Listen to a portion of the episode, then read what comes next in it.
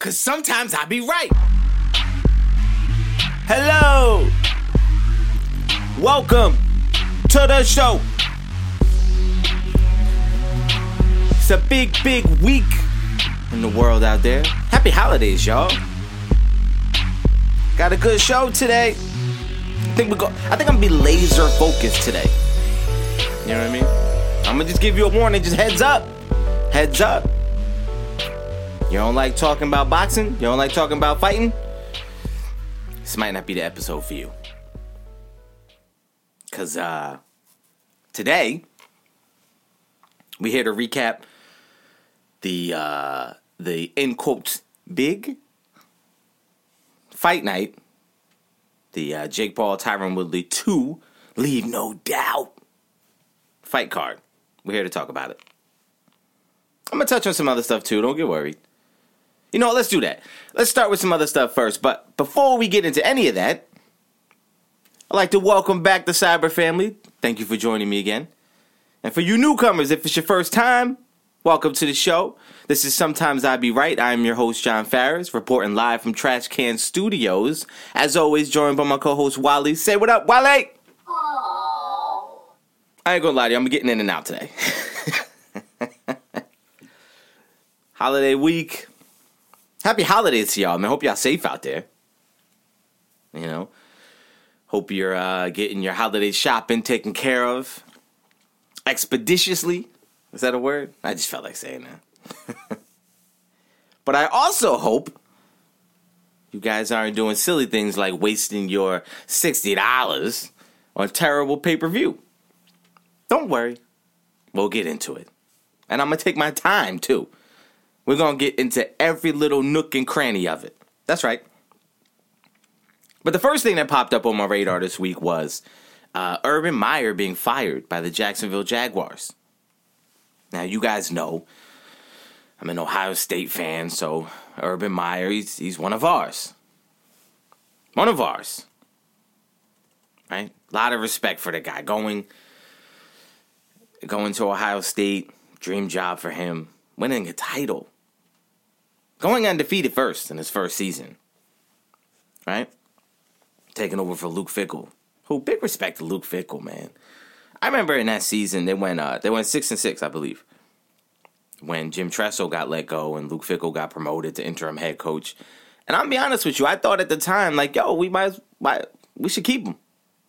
We should probably keep him, hire him full time to be the head coach. Like under those circumstances, I felt like he did a really good job. But you know, then they said Urban Meyer was was on board. And I was like, oh yeah.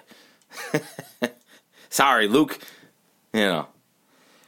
But here's the thing, man. When he got signed, or when he agreed to go sign with the Jaguars, uh, it it never looked right. You know, like it never felt real. Like watching his press conferences, he never looked like the head coach of an NFL team. Now I can't even tell you what that means. Like I don't I don't know exactly like he just didn't seem to fit. It didn't seem like he was supposed to be there. He seemed like he was a guy who was out of his element. And uh and after you heard a lot of stories come out um while he was there. And I think the biggest thing, the biggest takeaway is ego, man. When you're winning like, there's no denying that Urban Meyer is a great coach, right? Great college coach. But in, in, in college, you're dealing with with kids, basically. They come in there and they might have a little bit of a big head, but they're also going to a massive university. They also are given things like beyond their like clothes, food. They're treated like rock stars, right? And the idea that you could take all that away in a second, I could take it all away from you. They're kind of more receptive to your your hard coaching. They still have that I'm a kid, you're an adult, you're the coach. You're catching them kind of before they transition into manhood. And hopefully, by the time they leave, they've made that transition to manhood. Now they go into the NFL, and the NFL coaches are now dealing with men and they have to act accordingly and treat them accordingly. Well, Urban Meyer kind of went to the NFL with that same mindset of I'm I'm dealing with kids. You guys are kids to me.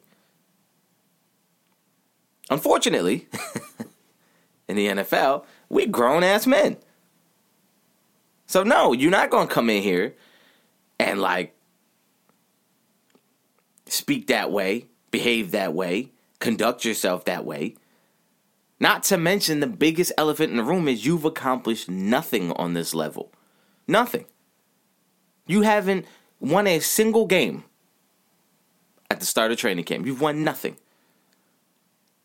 And I think the problem was he, because of his reputation, because of his history, because of what he's done, expected everyone to still have some reverence toward him as if he was the guy.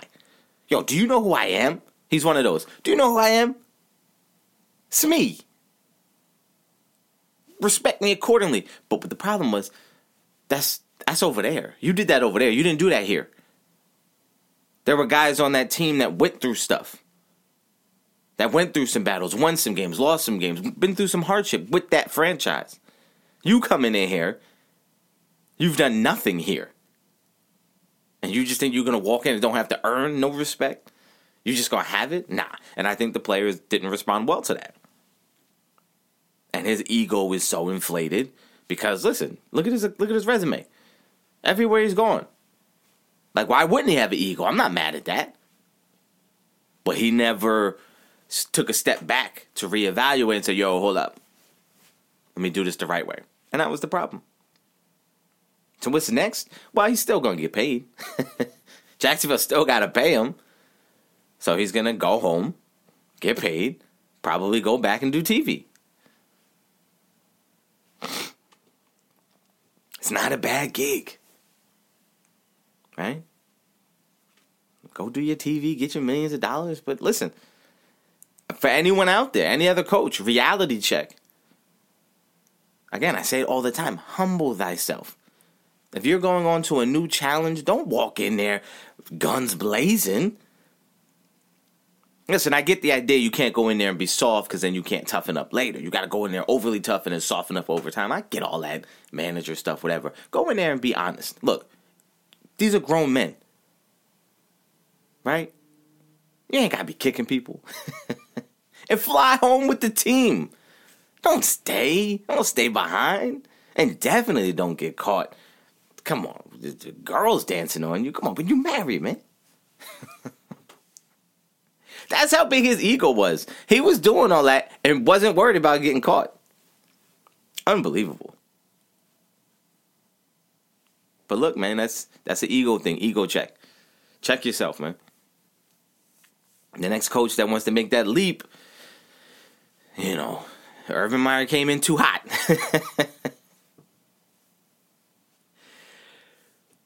so in basketball news, Anthony Davis uh, is going to be out with uh, an MCL. Uh, I believe it's a strain, right? Like four weeks. Look, let's be honest about Anthony Davis. Anthony Davis uh, is a guy who has skills of a guard but had a, an amazing growth spurt and got up to like seven foot, right? So he has all the skills of a guard and has nice touch, but he just happens to be incredibly tall.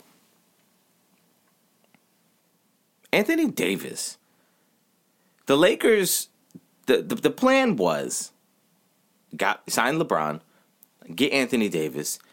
Those two will play together as LeBron transitions his way out of the NBA because he's getting to the end of the road. Anthony Davis will be ascending and he'll take over and he'll be the new leader of the franchise. Unfortunately, uh, Anthony Davis isn't a leader. Never has been, never will be. Okay? That's not who he is. He's a B or a C. Probably prefers prefers to be a C. Wants to be a third option. Look at him in college right? Goes to college, plays on Kentucky. Kentucky's loaded with talent. He doesn't have to be the A, B, or C. Now, you might say he was the best player. Sure. But that's because in his mind, he probably felt like, I don't have to be the best player. I can just go out here and play free and not have to worry about it because the pressure ain't all on my shoulders. And what you get is great results. He goes to the Pelicans. Now, listen, it is the Pelicans. They suck. But still, when did they have their best success? When did he have his best success? When they brought in Boogie Cousins. And he felt that he no longer had to be the A. It didn't all fall on his shoulders. That's when he played the best. That's when they had the best team success. Okay, goes to the Lakers. Now he knows I don't have to be the I'm not the best player. LeBron's here. He's the guy. I can be a B. This year, he tried to be a D. he tried to go all the way in the background. Say, yo, we got all these guys here. I don't have to carry none of the weight. And and I think what you're seeing is no no no no no. We need you. We need you to carry the weight. And he's like, oh nah, nah, I'm cool. I'm cool. he's never been that guy. And I think we need I think we need to get away from that being a negative. I'm not that guy. I'm not the guy that wants to be in the front and leading everything. That's not me. That's not me. Right? Like, there's nothing wrong with that. You got to know who you are. You got to have self awareness. I don't want to be the guy. I don't need to. I don't need that. I'm cool. Like, because there's responsibilities that come with that. They're like, I'm not interested in that. I don't want to be doing all the interviews.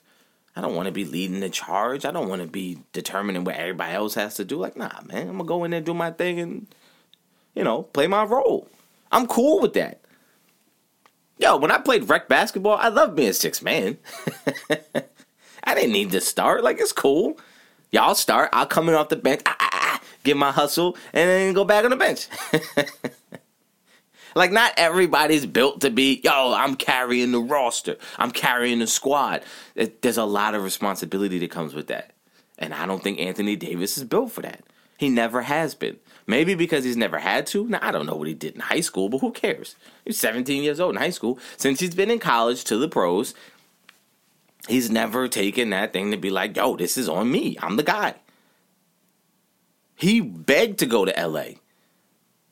You can say, "Oh yeah, he was in he was with the Pelicans and they suck, and he was to go play with the Lakers." No, no, no, no, no. He wanted to go play with LeBron. He wanted to go to a team to play with a guy who could carry the load and he could kind of do his thing, get his credit, and not have to worry about all the other pressures. He doesn't want to be the face of the franchise. He keeps telling you over and over and over and over, "I don't want to be the face of the franchise." So we need to we need to switch up our expectations. Right? switch up the expectations. Stop expecting him or stop even criticizing him for not being that guy when he never asked to be. He never wanted to be. You want him to be because you think his skill level he should be. But it's like if that's not what he wants, then let's switch our expectations. Let him be him. Let's let him play and judge him based on his play, not based on our expectations of what he should be. Which segues me into again Jared Goff. Now, I thought I was being a good sibling when I texted uh, my brother's group chat yesterday that Jared Goff guy's pretty good.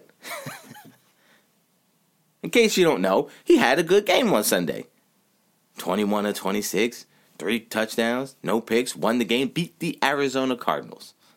Right? Now, just a couple weeks ago, Aaron Rodgers got praised for beating the Cardinals. Praised, lauded. Oh my God. Went up there, missing some players and won. Aaron Rodgers, he's just that good. Jared Goff goes there, beats the Cardinals. Not a peep. Should we be concerned about the Cardinals? Not a peep. Now, of course, I'm being a little, I was being a little funny when I sent it. Like, Jared Goff's pretty good, huh? And my brother brought it to my attention. Oh, see, when you like somebody, they can have one good game and you'll highlight it. If you don't like the guy, then they, have to keep doing it over and over and over and over before you'll give them some credit. That that set me back, and I'm like, what? And he brought up that Matthew Stafford has been having a good year, but I keep saying you got to show me more. Okay, so let me break it down. The reason why I'm championing Goff and why I'm saying Matthew Stafford has to show me more is because Jared Goff's been to a Super Bowl. I watched you in LA with Sean McVay get to a Super Bowl. I watched you in that Super Bowl play just as terrible as Tom Brady, the GOAT. The difference was he made a throw to Gronk. You missed the throw to Cook. Right? You missed the throw. That was the difference in the game, or else you would have been hoisting that trophy. We would be talking about Jared Goff as a Super Bowl winner. Correct? Okay. When you trade that guy for Matthew Stafford, who we watched for 12 years in Detroit, never win a playoff game. Now, it's Detroit, sure, you get a little bit of a pass. And have a awful record against winning teams. My response to you is okay, if I trade my guy who's been to a Super Bowl, who's won many playoff games for us, I trade him for that guy. That guy's never been here. That guy's never won a playoff game. That guy's never been to a Super Bowl. So why are we making that trade? Oh, he's more talented. Okay, show me. Show me something that Jared Goff hasn't done that you're doing. That's what I'm saying. My whole point was you're trading for what? It's pretty damn even. Career QB rating, pretty even.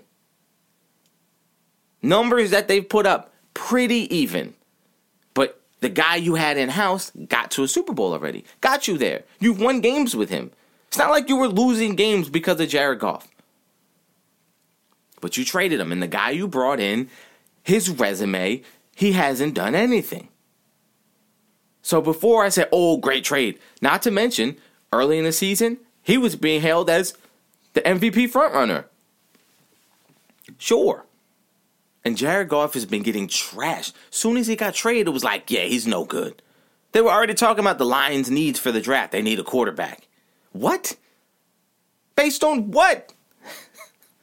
Again, based on what? What has Jared Goff done to show you that he can't be your quarterback? What has he done that was so bad that makes everybody say, nah, get rid of him? To the point where the Lions, they're talking about the Lions just letting him go at the end of the year? And then who's going to pick him up? He's going to be a backup somewhere, I guess. What are you talking about? What has he done to all of a sudden go from I'm in the Super Bowl right? We lose a very close game, an ugly game to Tom Brady, and now all of a sudden, three years later, get him out the league. What happened? If you look at his, the season he had last year, doesn't deserve to get cut, didn't deserve to get traded, nothing.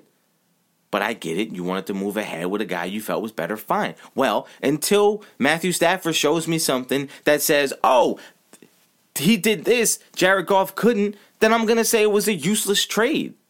It was bad. Because you gave up assets to get this guy, and if he doesn't accomplish more than the guy you had did, then what was the point? So that's why I'm saying Stafford has to show me in the playoffs. Because I watched Jared Goff with Sean McVay get to a Super Bowl. Now, if you trade him because you feel like, nah, we can't win with him, but we can win with this guy, and that guy doesn't win with you, then it was a bad trade. Get it? Okay, let's move on. I can feel myself starting to get get animated, so I think it's time we get right into the objective. Well, hold up. let me first touch on.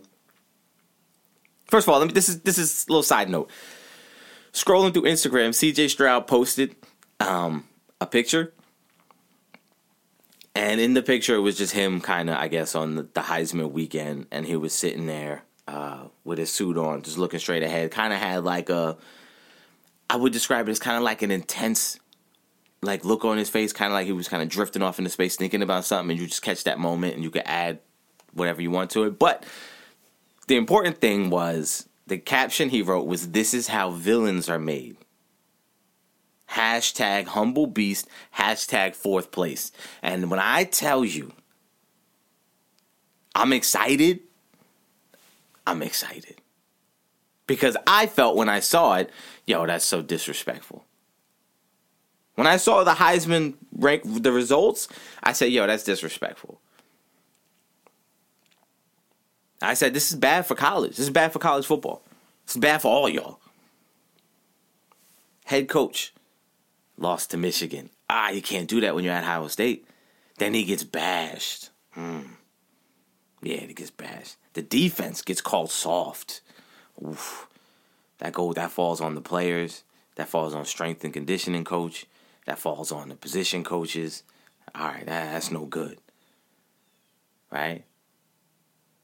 Then your receivers don't don't you ain't get nominated for certain awards. Nah, that's disrespect.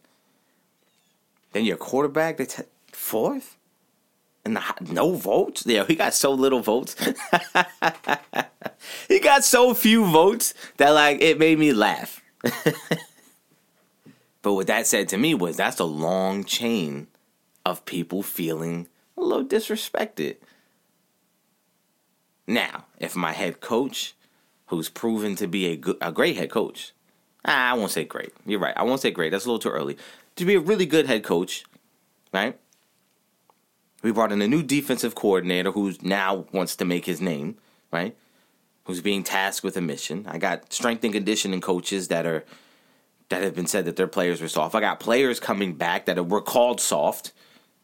And I got a quarterback who was a Heisman candidate feeling slighted. Focus level on a million.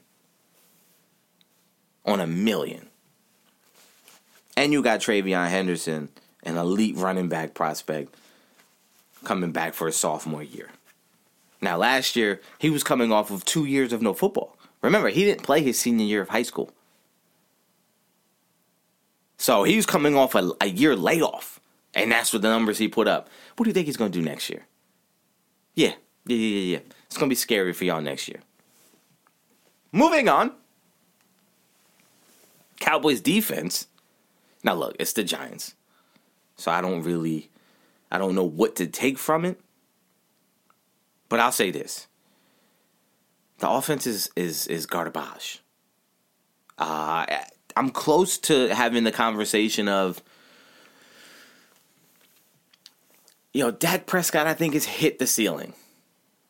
Like I think there's there's players that are like getting better, getting better, but you eventually get to a point where this is what you are. Dak Prescott has always benefited from the running game being there, from the running game being from the moment he came in. Because remember, go back. 2016, Ezekiel Elliott was drafted to back up Tony Romo. Because in 2014, DeMarco Murray had 1,800 rushing yards. The team went 12 and 4. They were a horrible call away from getting to the NFC Championship game, and who knows? And the horrible call I'm talking about is the Dez catch, non catch in Green Bay. That was a catch, bro. It was a catch. He caught it, took two steps, dove for the end zone, hit the ground. The ball hits the ground, bounce up, he catches it again. Now, not only was it a catch before he went to the ground, I'm not, I'm not getting into it. That's old stuff. But what happened was they realized in that season, oh wow, Tony Romo was the MVP candidate that season legit, like I think should have won it. Played an amazing year. But I think what the Cowboys finally realized was, wow, if he has a running game and the defense kind of has to look for that, and he could take advantage of them stacking the box. Amazing. 2015, they tried to replicate it, didn't work. Did okay you know, Darren McFadden did all right. He had a thousand yards, and they're like, yo, our offensive line could block. If we get a running back in there, a dynamic running back, we could replicate that success that DeMarco Murray had. So that's why they drafted Ezekiel Elliott number four. Now, Tony Romo got hurt that year, forcing Dak to go in. Dak played well, but Ezekiel Elliott had an amazing year. He had like, what, 1,600 yards that year? As a rookie? Yeah, and Dak got to play off of that. So the formula was there. But yeah, once you pay a guy, when you go from paying him six hundred thousand a year to paying him forty million a year, yeah, you better do more than just live off the run. We need more from you and expectations, right? That gets in everybody's head, the coach's head, and they think, oh, we got to throw it around the yard. And that's what they're trying to do. They're trying to throw the ball. Dak Prescott's not that guy. He wasn't that guy in college. That's why he fell to the fourth round. And he probably would have fallen further if the Cowboys didn't take him because he wasn't that guy. He's not a drop back 50 times, throw the ball all over the place, win games guy. He's not. So now you have him in a position where he's being criticized for the way he's playing. He's trying to like do something to show you, nah, I'm okay, and it's making it worse. The offense doesn't look right. He's reached his ceiling. He's reached his best. This is the best he's going to be. Not this little stretch right here because he's playing kind of bad, but you've seen him at his best. That's what he is. And you can win with that for sure. But you need to always remember your identity. Run first. We are run first team. You need to take more off of his plate, right?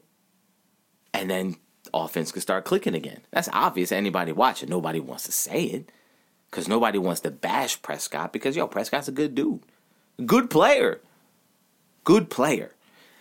Just if you're trying to make him be the, the lead guy, him be where where you go, we follow. That's not that's not the way to go. Nope, don't believe it. But their defense is playing outstanding. The defense is taking advantage of everybody. Good, bad, doesn't matter. If you're a bad quarterback, you're a bad team, that defense is going to eat you alive.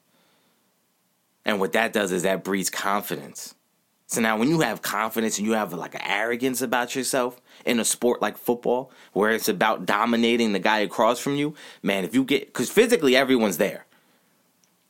Right? Everybody physically in the NFL is is right there. Nobody's there like, oh, this guy's uh physically not good enough. they're all big, fast, strong, like they're all dogs, right? So now the next level is well, who's got the better coaching? Okay, well if I'm physically on the same level as you, but my coaching is a little better, so I got a little better technique, boom, I got an advantage. So now let's say both of those are even. Okay, now it comes down to if one guy's really confident, got a little dog in him, the other guy's a little unsure and hesitant, there's your advantage. And that's what's starting to happen with the Cowboys. The Cowboys have the players, they've got the physical ability. Dan Quinn is an amazing defensive coordinator. He's proven that over his entire career. So you got the scheme, right? You got the technique, you got the player. Now you throw in that confidence. It's a bad mix. Watch out. Now, obviously, I'm not going to pick them to win deep into the playoffs yet because that offense is struggling and the defense hasn't gone against, um, you know, like an elite level offense in a while. So we'll see. We'll see. But now let me uh let me step over. I got crumbs all on the floor. Let me step over. Oh damn, man, I got chips everywhere. let me step over to what I really wanted to get into today and and the important topic of today. And uh, buckle in, guys. This is going to take a while. This is so multi layered. I, I, need to get into this Jake Paul Tyron Woodley fight. First of all, um, st- first of all, stop asking me to pay for pay per views. Stop asking me to pay for these pay per views. Stop it. Just stop. Stop. It's insanity. It's insanity. You're asking me to pay $60 to watch this. All right, let me let me take let me take a step back cuz I'm I'm coming in hot with the hate. All right, none of this, none of this is hate. Okay? Let me start by saying nothing of what I'm about to say is hate. It is all confusion. I figured it out. I figured out my feelings towards Jake Paul. I don't hate Jake Paul. I'm confused by Jake Paul because I don't know what this is that he's doing. I don't know what it is. I don't know what to call it. Because I've decided I'm not going to call him a boxer. He's not a boxer because he's not participating in boxing. Now, yeah, he just had a fight. He's boxing guys. Yeah, sure. If I wear NFL uniforms and nah, that's stupid. I was about to go down a road that's so dumb. I'm glad I caught myself. Look, boxing is a sport, and you participate in the sport of boxing. If you want to be a professional boxer, you have to do certain things. Right? You have to fight professional boxers. That's what you do. You can't be a professional boxer and go box amateurs in exhibitions and say, I'm a pro boxer. This goes on my record. No, no, no, no, no, no, no. You have to fight other professional boxers to have a professional record. Dude, you're not even ranked as a boxer. What is he ranked on the WBC, WBO, WBA, IBF, Ring Magazine? Where is he ranked? Oh, he's not. Because he hasn't even fought a boxer yet. So, oh, he's 5 and 0 as a boxer. He's 5 and 0 as a pro. He hasn't fought a boxer yet. So he's not a boxer. Nope. No. Mm-mm. If I put on gloves, if I put on boxing gloves, and I say, hey, can you sanction this fight between me and Raider Hancho? Yeah, sure. We are both now professional boxers, and we go into the ring and we fight, duke it out. One of us wins, one of us loses. Can either one of us walk away and say, yo, I'm a pro, I'm a pro now, I'm a, I'm a real boxer? I guess technically you can, but whatever. And then the next week, I get uh, someone to sanction my wife. That's not gonna happen. We'll never have men fight women. they would never sanction that. If I get my son and they sanction him and I beat him up, mm, mm, mm, right? Now I'm 2 and 0. Are you still looking at me like I'm a boxer? Come on, man. That's what I'm saying. So if you're not going to participate in the sport the way the sport is set up to be participated in, then no. You can't call yourself a pro golfer and go have tournaments at Top Golf on a Saturday night with a bunch of drunk people and think that you're winning tournaments and you're getting closer to the PGA or think you're getting closer to the Masters. You're not going anywhere.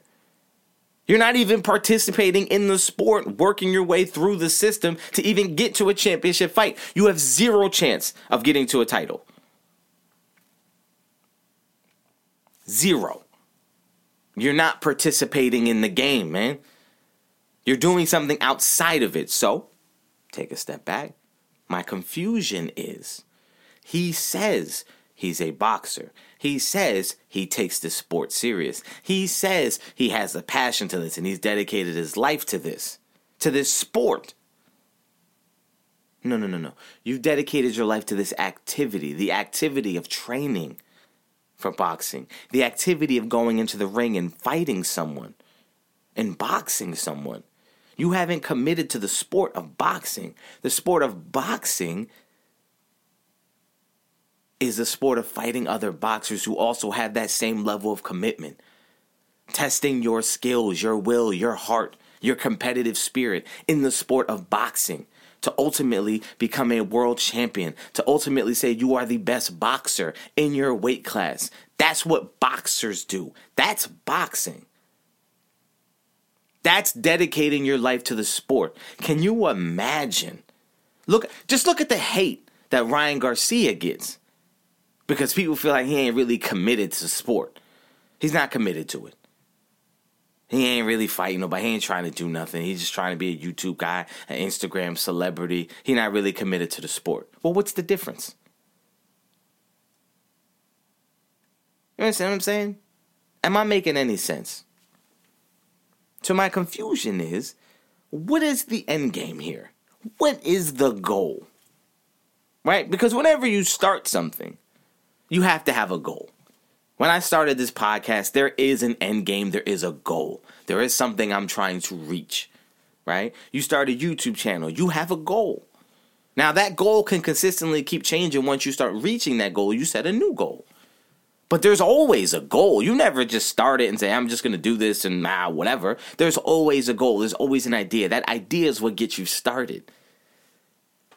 Jake Paul didn't start boxing because he just thought, eh, I'm just going to do it and see what happens. There was a goal. And maybe he did. Maybe he did just start one day. He was in the gym. He saw Logan. Maybe somebody was boxing. Maybe he put on gloves. Maybe he thought the training was cool. We've all been there, right? I'm sure you listen and you probably at some point thought, man, when you watch Floyd Mayweather hit the mitts, you probably pretended to be doing it like, yo, that looks so cool, man. I want to be able to do that. Who hasn't watched a Rocky movie and felt like going out there and training for a fight? We all have. That's kind of like a part of growing up. As a as a man, you got to grow up and go through your montage scene. we all want that. So maybe that's how it started. But then you had your first amateur fight. And maybe you thought, wow, the crowd is massive. It was in Staples Center. yo, this is insane. I wanna, I wanna do that. I love that. But next time, I want to be better. I'm gonna work harder because I need to be better. I can't be that. I got to be good at this. And then you did it, and then that thrill of winning, that thrill of victory, that thrill of the knockout, you're like, oh my God, I love this, and you fell in love with it. Well, what's your goal? So now you have a new goal. Now you have to have a new incentive, something that's gonna have to keep you going. Because that thrill of excitement, when you're in a fight, much like you were in the first Tyron Woodley fight, and it wasn't kind of going the way you wanted it to, how do you how you know how do you come back? What makes you after that fight say I want to keep going? There's a goal. Now you don't have to tell us. Fine, that's your prerogative. But it's confusing to people like me who are watching you, and you and and what you're saying doesn't align with what you're doing, and it's like, all right, so where are you going? We want to follow the trajectory of your career, but we don't even know where you're going.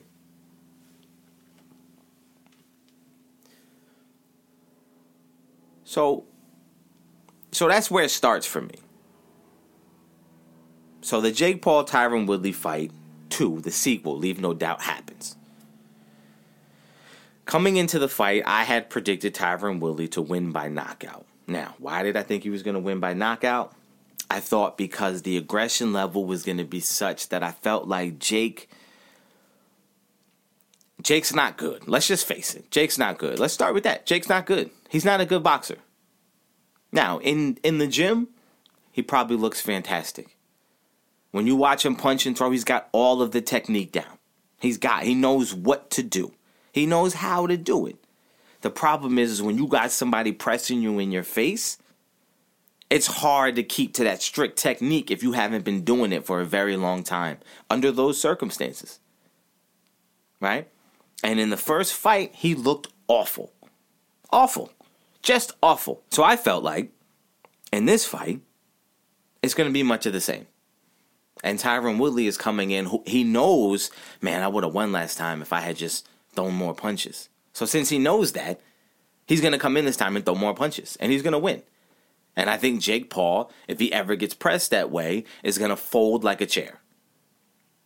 I do.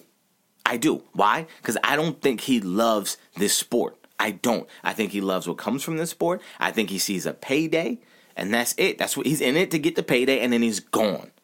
He said it in his own words. I'm looking at a $250 million payday if I just keep winning. I would be stupid to fumble that bag. I would do anything I could to get that bag. And that's why I train so hard. That's what he said. Not me. That's not guessing. That's what he said. Where's that bag coming from? Hmm. Maybe the McGregor fight or a Canelo fight. So the end game is not beating either one of them. The end game is getting to that fight, getting that money. Win or lose, I'm done after that because that I'm filthy rich. I never have to do anything again, and I'm riding off in the sunset. Hopefully, I win those so then I could retire as undefeated and beating two guys who would have like be legitimate on your resume, one more so than the other. We'll get into that in a little bit. But that's the end game. Okay, if that's the end game, we figured it out. The end game is to get a massive fight, just one, win or lose, to get that money to ride off in the sunset. Okay, then media, it's our responsibility to no longer cover this guy as if he is part of the sport. He's not. He's operating on the outside. I have a great, great analogy for it. I'll get to in a minute. But let's get back to the fight. So the fight starts, and it's much of the same. It's exactly the same as the first one.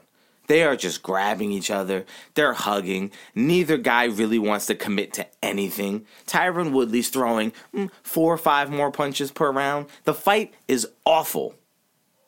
It's awful. It's awful. Had I paid for it? Cause you know, I went to a friend's house and he ordered it, and then I kind of just I watched it with him. Uh, I told him I'll chip in some money, but I didn't, you know, whatever. But he paid for it. That's how I got to see it at my friend's house. You know what I'm saying? but he was mad that he paid sixty dollars for this. Cause number one, the fight card was terrible. Right? the first fight, two legit boxers, cool, but for that event, like the fans reacted to it like it was boring because it was real boxing, and real boxing it is like you know what I mean, like. So it, it, the crowd reaction, the way the announcers were talking about it, the lack of energy and interest in it, it clearly didn't fit in with the theme of the night, which was, I guess, spectacle. I don't know. Then you had Deron Williams versus Frank Gore, which was awful garbage. It was terrible. Outside of the fact of laughing at these two and saying, yo, this is so terrible, he looks awful, it was not entertaining. I don't want to watch two dudes bumbling around. I don't. Especially when you pay for it. Somebody paid for this. This is what you're showing me after I paid for it. Ah, no, no thanks. Then Amanda Serrano, listen, that woman throws a million punches. She's entertaining. She throws a lot of punches. She stands in there and throws punches. I'm cool. I don't know much about women's boxing. I don't follow it that closely. But hey, that woman throws a lot of punches. I'll watch her fight any day. Then you have the main event. Dude, terrible. The fight was terrible. So you get to the sixth round, and my, and my brother said it perfect. Tyron Woodley's blowing it again. It was the perfect, the perfect text at the perfect time, the perfect summation of that fight. Tyron Woodley was blowing it again. Jake Paul still looks terrible, looks as terrible as he ever has, and you still are not being aggressive enough. You still are not throwing enough. Your coach in the corner is telling you, you gotta throw. You told me the dog was back, let him out. You're blowing it again. Then he goes out there in the sixth round, and Jake Paul loads up on a shot, a very rudimentary, fake to the body, come up top type of shot. A shot that a real boxer, someone who's boxed for five, six, seven fights, someone maybe like Tommy Fury, doesn't get caught with that. He doesn't react to the body punch the way Tyron does, where he tries to slap everything down. He overreacts gearing up for the body shot, comes up top, knocked out cold. Now, I've watched this knockout at least a hundred times. I, watching the fight live, I could not believe what I had just saw.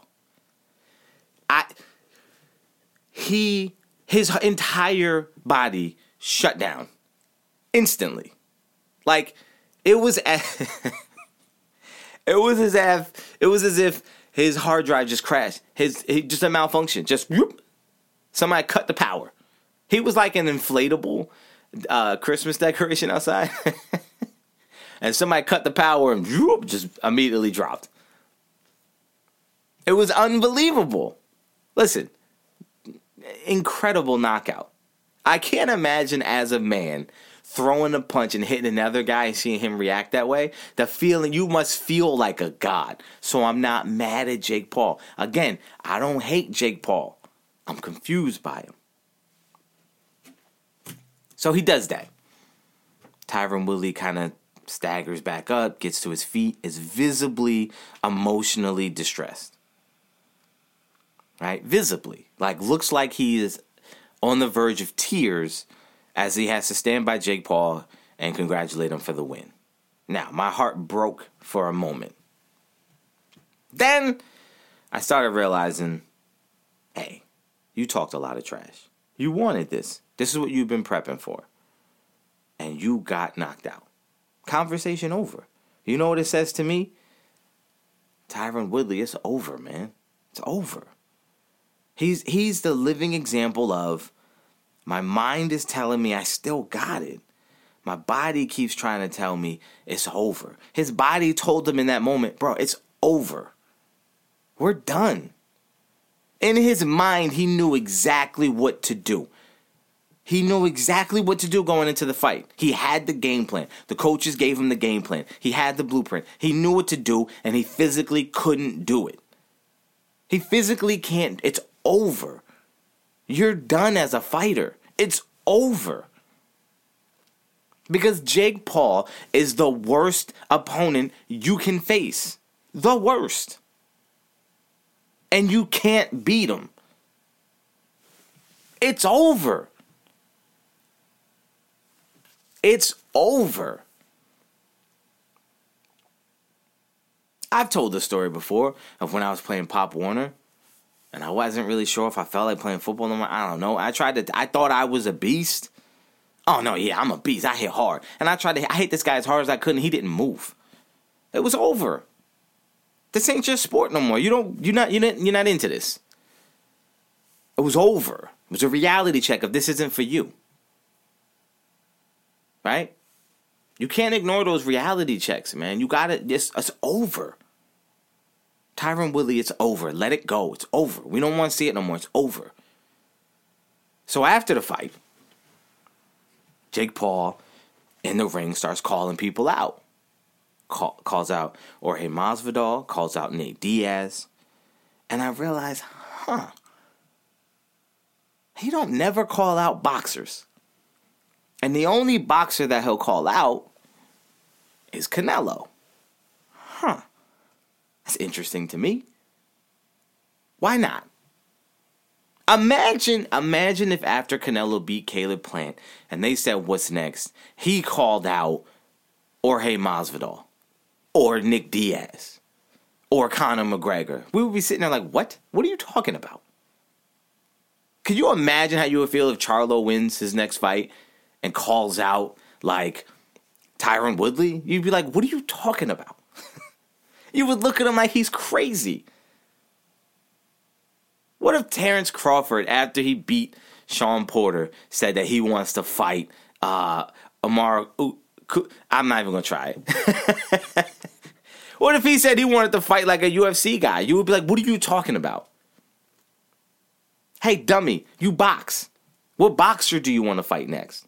They keep asking Tommy Fury, and uh, not Tommy Fury. They keep asking Jake Paul, who do you want next? And it's always a UFC guy. That's odd to me. Don't call yourself a boxer if you're not interested in fighting boxers. Call yourself a fighter. I'm a fighter.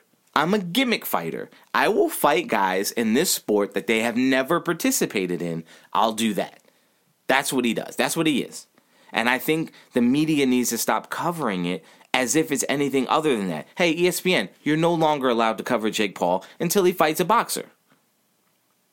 Stop sending your boxing writers and reporters to go cover Jake Paul. He's not participating in the sport.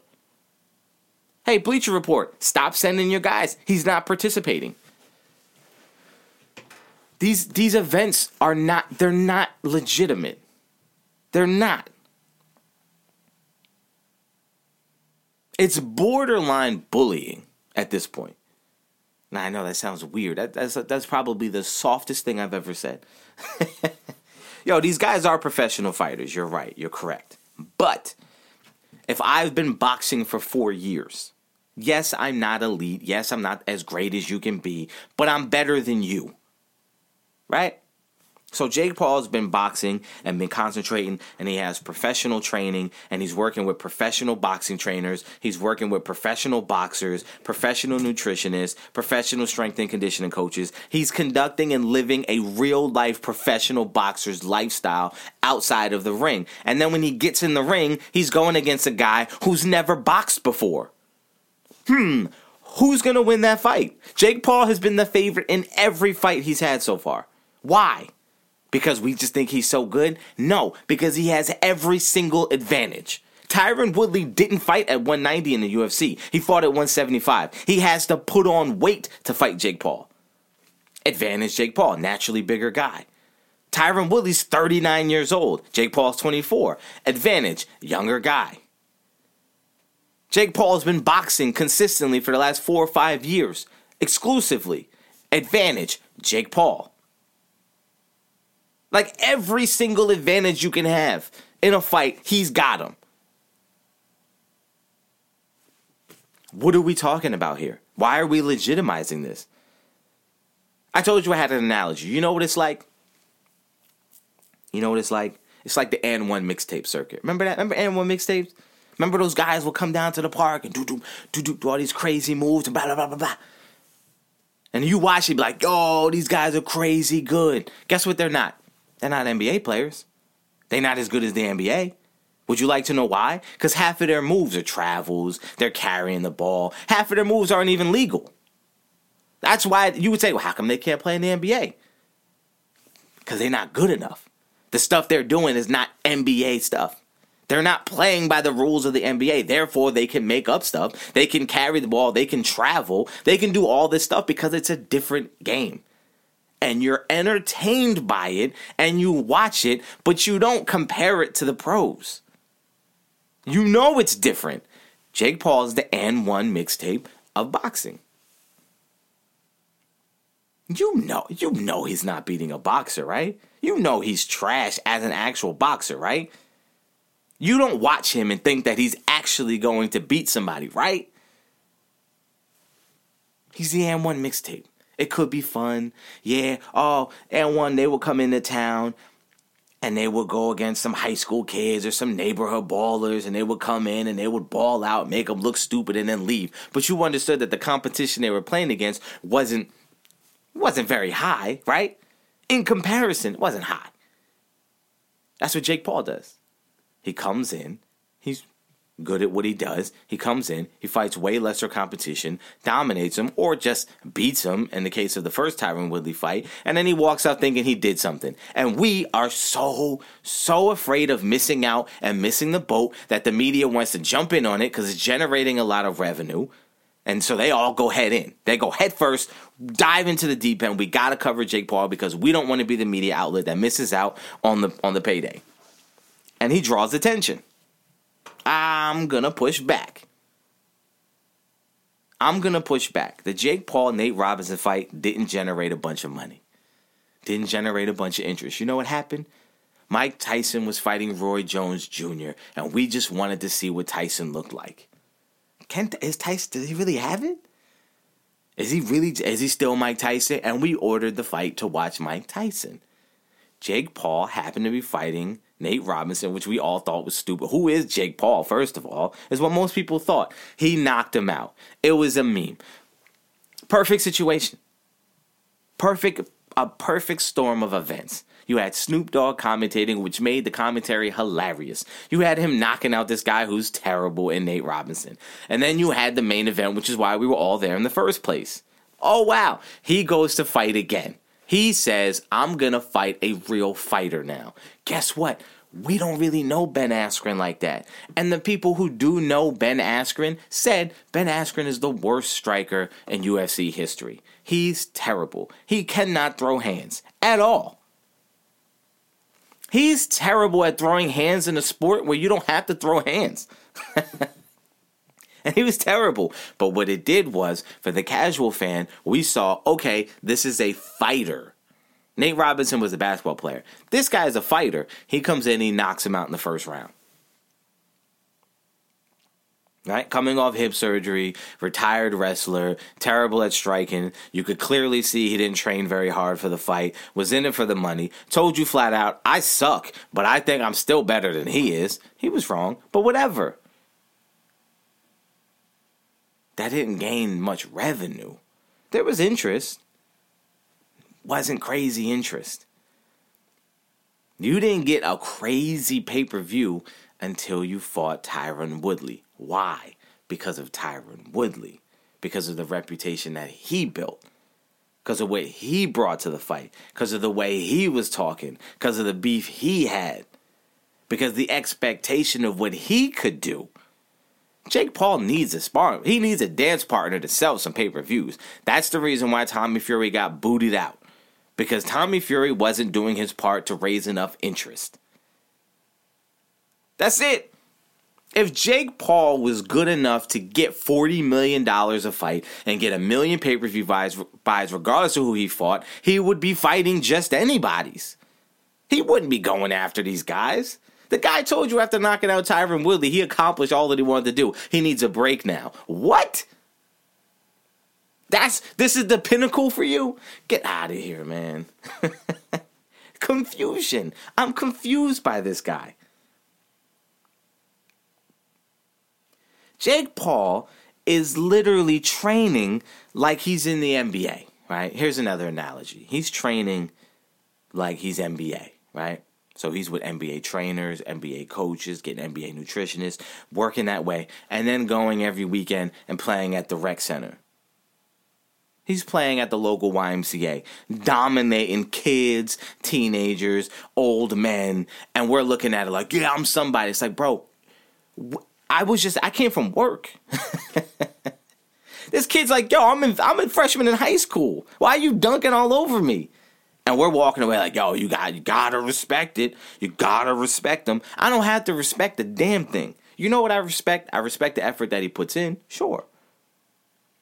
But when you say you gotta put some respect on Jake Paul, what what do you mean? What do you mean? Is he a good boxer? No, no, no, no, no. Is he a good boxer? No, no, no, no. See, see. Here's here's what we need to stop. We need to stop right now. Okay? We need to have standards. Okay? Can't keep adjusting standards and say, well, for because that's all it comes down to. If Jake Paul never if I if I took a guy off the street who's never seen Jake Paul fight before, if he never saw Jake Paul fight before, and you put the last two Jake Paul fights on TV and say, is that guy a good boxer? They would say, no. This guy's awful. He's not a good boxer. Don't say, well, for a YouTuber or for a novice. No, no, no, no, no. This guy is currently listed as a professional boxer. He has a professional record. He is currently active. He is a pro boxer. That's his designation. Is he good at it? No. No more qualifications. No more. Well, he's from you. He's a YouTube guy at Disney. No, no, no, no. He fought five professional fights now. Is he a good boxer? No. No. And let me tell you something. We off the deep end now. Dana White is 100% right to not let any of his guys go over to boxing to fight Jake Paul. Why? Not because he's afraid they will lose. No, don't be stupid. This is business. Dana White will send any one of those guys over there to box, even if they lose, if it's going to make him the money. You know what? It's not going to make him the money. It won't. It's not worth it. And number two, the money it will generate is on the back of Dana White. Dana White built up the UFC. The only reason why Jorge Masvidal is even a name in Jake Paul's mouth is because of what he was doing in the UFC. The promotion he was getting from Dana White. Dana White put in the work to build these guys up. And now Jake Paul wants to come in and call him out and think that he's going to eat off of that plate. You're going to eat off the plate of Dana White and all the work he's put in to make these guys a household name. And then you're going to call them out into your sport and leech off of them. No, get out of here. Dana White is 100% right to say no. Leave me alone. That's all he's trying to do. If he fights Conor McGregor, are we excited because Jake Paul? No, we're excited because Conor McGregor is a name that we know. Why do we know that name? Because of the work that Dana White put in to build him up to prop him up, to put him on these events. And then Conor McGregor did the work, and now Jake Paul, a nobody three years ago, is coming into the picture and saying, Hey, I'm gonna fight that guy, and that guy's fan base is gonna come in and generate a bunch of money. There's gonna be a bunch of interest, and that's off the back of them, not Jake Paul. Jake Paul has not made a star. He hasn't made a star. He hasn't made a star. He hasn't made himself a star. He ate off the back of his brother who was fighting KSI in the Staples Center. He was on the undercard. In his second fight against Nate Robinson, he didn't make that event. He was on the undercard of Mike Tyson and Roy Jones Jr. They made that event. And in the first event that he had to host, numbers were kind of low. They put it out there as we sold this amount. Oh, yeah, we did. They never released no official numbers. That's funny. If you sold that many, where's the official numbers at? They don't exist because the event didn't do that well. And that's the exact reason why he immediately ran over to Showtime because the numbers on Triller didn't do what he wanted them to do. There wasn't as much interest as he tried to hype up. And the interest that was there was on the back of what Ben Askren was doing in the promotion of the fight. So he finesses his way into a deal with Showtime, and Showtime is a respected network. And the first opponent that they get is Tyron Woodley. And Tyron Woodley is the reason why people wanted to see that fight because they thought Jake Paul could actually lose because of who Tyron was, who built his name in where? The UFC run by Dana White. Ta da! His entire existence is riding the coattails of somebody else. And Dana White is saying, You're not going to ride my coattails to being filthy rich. No. And Jorge Masvidal released a video where he said, I fight for two reasons for the money or to fight the best in the world. And you're neither. Your name and your star power doesn't draw enough money to get me to go to boxing. And you're not the best in the world. So, no, if you really want to fight me, come find a, sign a one fight contract with the UFC and we could fight. I love it. These UFC guys are not calling out Jake Paul. Jake Paul is calling them out. You can't call me out and say, I want to fight you, but I'm only going to fight you with these rules. I didn't say I wanted to fight you. You wanted to fight me. So why the hell would I go fight you under your rules? That's not what I do. I'm not a boxer. If I'm a basketball player and somebody says I'm better, you know what it is? I'll tell you what it is. I'll tell you what it is. Um, Tyreek Hill is saying that he's faster than, than Usain Bolt, right? He says, so Bolt says, fine, you call me out, so let's race. And Tyreek Hill says, all right, we'll race, but you got to wear football pads. What? Yeah, yeah, yeah, yeah. Because I wear football pads in my sport and I'm faster than you, so you put on a helmet and pads and we'll race. And Bolt's like, no, that's not what I do. I'm a sprinter. You said you could beat you said you were faster than me. So why do I have to race you under your conditions? No, no, no, no, no, no, no, no, no, no, no, no, no, no. Come if you want to race me, line up and we'll race down the street. Cause you wanted to challenge me to a race. I run. You play football. If you want to say you're faster than me as a receiver, sure, whatever. But if you're just going to say you're faster than me, nah. And that's what Jake Paul's doing. Jake Paul's calling out guys who are mixed martial artists and telling them, I want to fight you, but only with uh, boxing gloves on. And they're like, what? No. And they shouldn't. They should just stop. We ain't fighting you. Unless you, if you want to fight me, then come see me. Either see me out in public, and if it's on site, cool, we could get it in, or come over to the UFC where I fight and do what I fight me. But he doesn't want to fight them. He just knows that he has the advantage. Because if you don't box, you're going to make mistakes that boxers wouldn't make. If you don't box, you're not going to beat a guy who knows how to box. Because you're eventually going to you you're going to lose this. you don't have no discipline. You don't have you have none of the knowledge of what to how to move. You have none of that cuz you don't box. And what's happening is Jake Paul would be able to beat guys, beat fighters who have a name. Because if you looked up, okay, if you looked up and you said, oh, wow, so and so beat Conor McGregor. Oh man, Conor McGregor's a name. So regardless of how it happened, regardless of what the circumstances was, regardless of anything, you get credit for that win because we know Conor McGregor and we know him to be a really good fighter. And if you beat him, wow. But do we think Jake Paul's beating anybody in the UFC? No. That's why he not doing it. He's not dumb. Again, the confusion. How do you call someone out to a fight and then try to dictate all of the terms of the fight? What? You said you wanted to fight me. Listen, see, in boxing, we criticize people for that. Right? In boxing, Floyd Mayweather got criticized when he was willing to fight, calling people out and then saying, but you got to drop weight and come down here. It was like, yo, you called him out.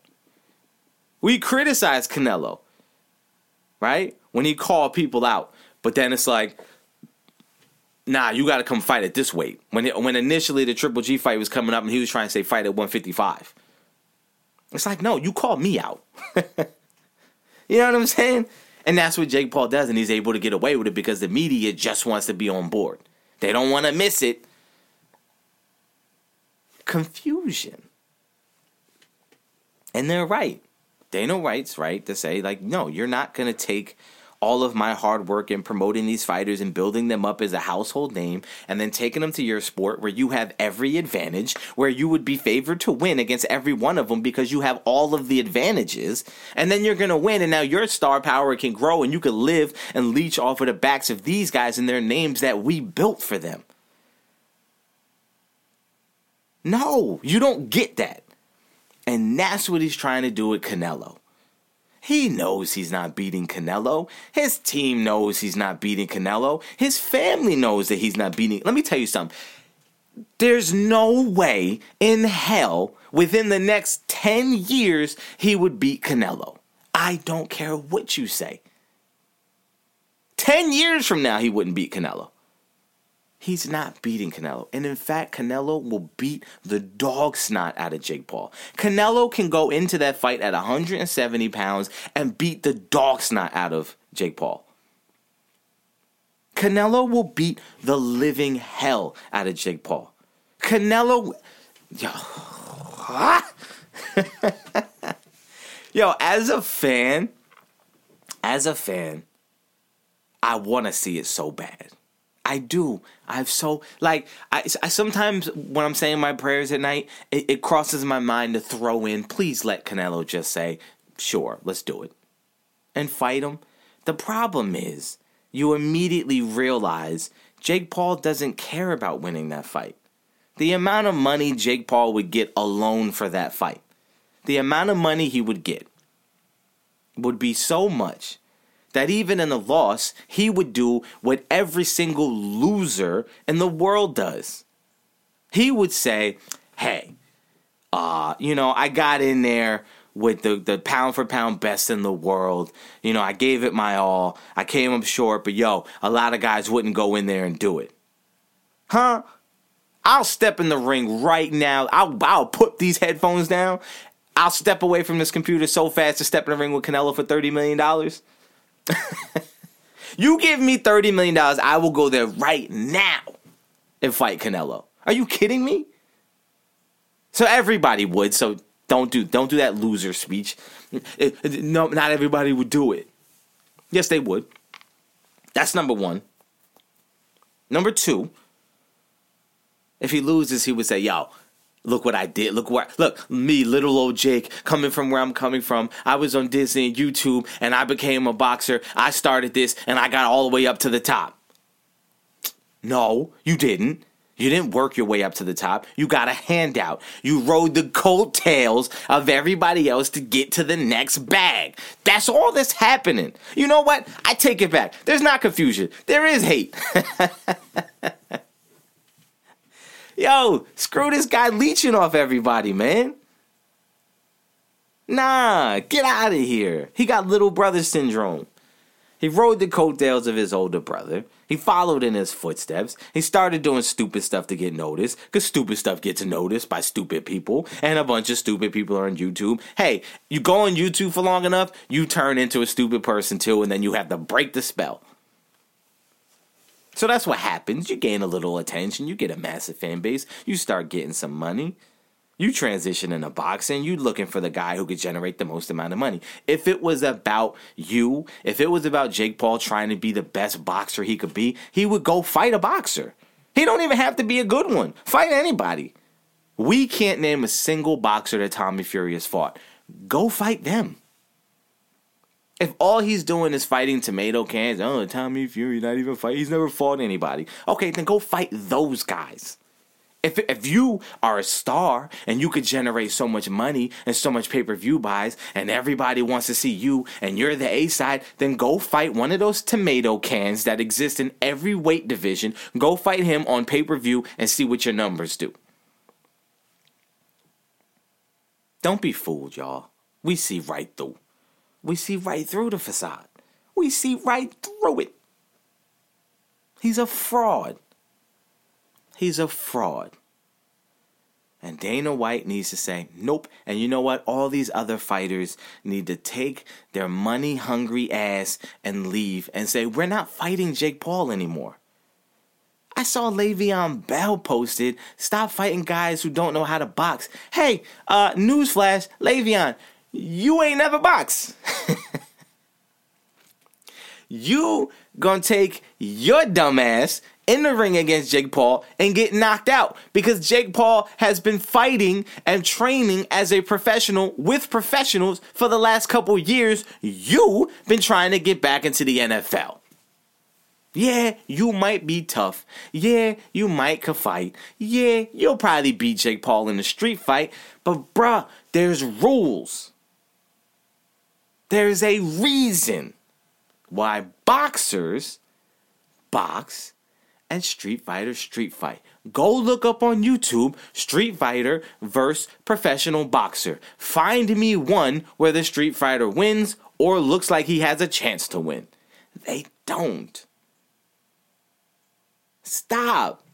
Let's all just if you're in the fight, here's what I'm saying. Here's my here's my here's my response. If you're in the fight community, if you're a fighter, if you do mixed martial arts, nobody's nobody fight Jake Paul. This could all end tomorrow. We don't need Jake Paul to lose to end Jake Paul. Just stop. Just don't fight him. When Jake Paul says, "I don't know what's next. I'm gonna go vacation," you know why he's gonna go vacation? Because there's nobody ready to fight him. There's nobody that wants to fight him that's outside of boxing. There's probably a lot of boxers that want to fight Jake Paul. A lot of young guys that want to fight Jake Paul. You know why I want Jake Paul to fight, and it can't happen because weight classes are different. But uh, Berlanga, Berlanga fights at 168, is knocking people out, says he's a beast. He will murder, murder Jake Paul. I would like to see that. Call him out. Ask him to gain weight. Hey, the cruiserweight division, everyone is saying once Canelo says he wants to get the cruiserweight belt, everyone and their mom is saying cruiserweight is a weak division. Bruh, if Jake Paul said I want to be cruiserweight champ and started fighting cruiserweights and started trying to work his way up the ranks, he could probably be a world champion. He could probably win a belt at cruiserweight if he was willing to go through the lumps. Now, he ain't going to get there undefeated. But if he started that path, yo, I would 100% support him. 100% jump right on board and say, I'm all in for this. Let's go, Jakey. Work your way up. I would 100% be there for that. 1000%. You would have all of my support, Jake Paul. I would watch every one of your fights and I would support you each each step of the way. Because what you would be trying to do is stepping into the game a little late, not crazy late, but a little late, and you'd be working your way up the ranks and trying to win a belt. Who can't root for that? Hey, dumbass, make it a doc. Make it a TV series. I don't know. Probably generate revenue that way. We'd all watch. I would. You trying to fight your way up the ranks? You got season after season after season. That's a whole sell that to Netflix. you know what I mean? If you in it for the money, then cool. He's in it for the money. Hey guys, he said it. He's in it for the money. Hey reporters, he's in it for the money. Hey, he shouldn't be gifted a fight with Canelo. He shouldn't. He shouldn't be allowed to fight the top fighter in the world and the top boxer in the world, and all he had to do was get some interest. You know, you, you, his whole business, his whole model of be the bad guy that's riding the coattails of Mayweather. Mayweather became uh, Floyd Money Mayweather um, TBE started trash talking, doing all this, the antics. Everybody hated him. People were buying pay per views to see him lose. Ah, we hate this guy. In every fight, he generated so much interest because they hated him or they loved him. And that's what Jake Paul said. I'm going to take that model. I'm going to do it too. The only difference is instead of fighting real fighters who could potentially beat me, I'm going to keep this interest and keep being this this polarizing figure while taking zero risk. You know who tried to follow that blueprint? Adrian Broner. You know what the difference between Adrian Broner and Jake Paul is? Adrian Broner actually fought boxers. So he lost a couple times. And once you lose and you talk like that, ah, we no longer care. Now you're just a loudmouth. So Jake Paul gets to have that. So again, riding the coattails of Mayweather. That's your whole image. That's your whole your whole facade is to be this love him or hate him guy. So you do things constantly to make people love or hate you, but either way, you're gonna watch. You even say the same things Mayweather said. So you rode those coattails. You rode the coattails of your brother to even get in the game. Rode those coattails. You rode the coattails of uh, Mike Tyson and Roy Jones to get that uh, that first fight. Got it. Rode those coattails. Then you jumped on UFC's coattails. I'm just gonna start fighting UFC fighters. Why? Because whenever they come to boxing, it don't look pretty for them. The learning curve is too great. I've already went around the bend. You're just starting. I've I've lapped you a couple times already, and it's trash, man. It's trash. Yo, I spent enough time talking about Jake Paul. I apologize, y'all. I apologize, truly. Truly and honestly, I apologize for taking this much time to talk about this. But it, it for me, there's so many layers to it, and uh, and I think we need to call a spade a spade and I know it comes across as hate. I promise you it's not hate. I swear to you, I would support Jake Paul if he tried to move up the cruiserweight ranks. If he decided I'm I'm I'm gonna go all in on this, I want to win a belt and figured out who do I have to fight to get to the belt and was fighting these fighters and winning, I would 100% go with it. The problem is is you know, you know the minute he fights a real fighter who, even if they're on the same level, even if it's a boxer who's only five, six, seven fights into his pro career, you know there's going to be a difference between the two. I don't care how hard you train. When you get in that ring, if you never tested, then you can't test your training. Because the fact is, he's looked terrible the last two fights. And those were against the best fighter he's fought, he's looked terrible against. And if not for that right hand that Woodley should have never got caught with, if not for that punch, that goes to the cards again. And there's a chance he loses. And then he has two fights against the best fighter he's faced, who, if you look at his resume, shouldn't have been a challenge, was a massive challenge, and you potentially could have been one and one setting up a third fight. I'm done. I'm done. Let me get out of here before I break some. Let's just call a spade a spade, man. Let's get off the attention seeking. Let's get off of that. We want to be first. We want to be part of it. We don't want to miss out on it. Yo, until this guy starts fighting a boxer, let's stop. Let's put him in the gossip section. This is all gossip. Stop calling out UFC fighters. You're not fighting in the UFC. You're not fighting mixed martial arts. You're boxing. Go fight a boxer. Prove to yourself and to the world that you can beat boxers. That's all we want. Stop claiming you're the best thing that's ever happened to boxing when you ain't boxing. You're doing nothing for boxing. Hey, how come Jake Paul could sell 1.5 million pay per view buys and then the very next event gets no pay per view buys? What eyes is he bringing into boxing? Nobody's watching boxing because of Jake Paul. They're watching Jake Paul if they want to see Jake Paul, but they're not going out the next week and watching the next fight because they didn't come for boxing, they came to watch Jake Paul. He's not bringing anybody new into the sport. And if he cared about bringing new eyes to the sport, then he would go fight boxers and let people see this is what boxing is. Hey, you want to help boxing? Grab a young cruiserweight who's young in his career, who needs a big break, who can get some attention, who you think is pretty good. He's a pretty good fighter. Yo, if this guy was ever put on the big stage, put him on your card. Fight him then.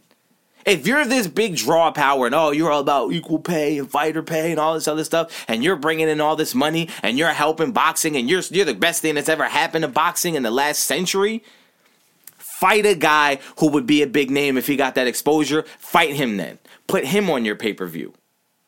Hey, why is your pay per view always f- filled with garbage? Put quality fighters on there then and pay them. You want to know why? Because he can't afford them because his budget ain't his. You know what? I'm out. I'm out. I'm out. I'm out. All I'm gonna say, yo, better luck next time, I guess. You know, maybe maybe next time, uh, Jake Paul will do better uh, and look better. Maybe because you look terrible. Uh, maybe his opponent will do better. Uh, maybe Tommy Fury doesn't get hurt next time. Maybe better luck next time. Hey, for anybody that wants to see Jake Paul lose, maybe next time. Who knows? I'm not in that camp. of wants to see him lose. I want to see him challenged. I want to see him fighting someone on an equal level. I want to see him fight someone who knows what he knows in terms of boxing. I want to see him fight somebody who's just a boxer. That's all. If he fights Tommy Fury and he wins, yeah, Tommy Fury is not like the benchmark. It's not like conversation over.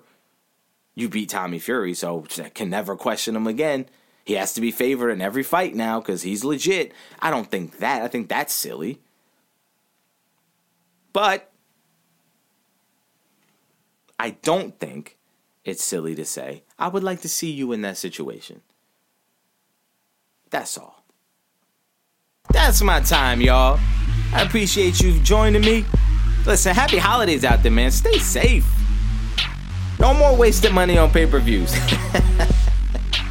Predictions! Predictions. Uh, listen, man, it's, it's a week this week. Okay, on Christmas Day, we actually have the Colts facing the Cardinals. I'm taking the Cardinals. I don't know why I sung it. Yo, Lions facing the Falcons. Yo, I, I told you I was gonna leave the Lions alone, right? Nah, I'm doubling up. Lions beat the Falcons. Uh, what else we got? Vikings Rams. Ooh, close, close. Uh, I'm gonna go with the Vikings to squeak that one out. Eke it out. That's right. You got Cowboys, Washington. Come on, man. I got Cowboys. That's it. Ah, oh, wait, hold up. Hold up. Nah, that's it. Those are my predictions, man. Listen, this has been the show. I hope you've had a good time. I hope you enjoyed it. Listen, sorry for the uh, the, the long deep dive into the Jake Paul situation. I, I'm just not a fan of frauds. That's all. But look, man, I will see y'all next week as we prep for the new year. Listen, new things coming. We're gonna make some announcements next week. I think maybe.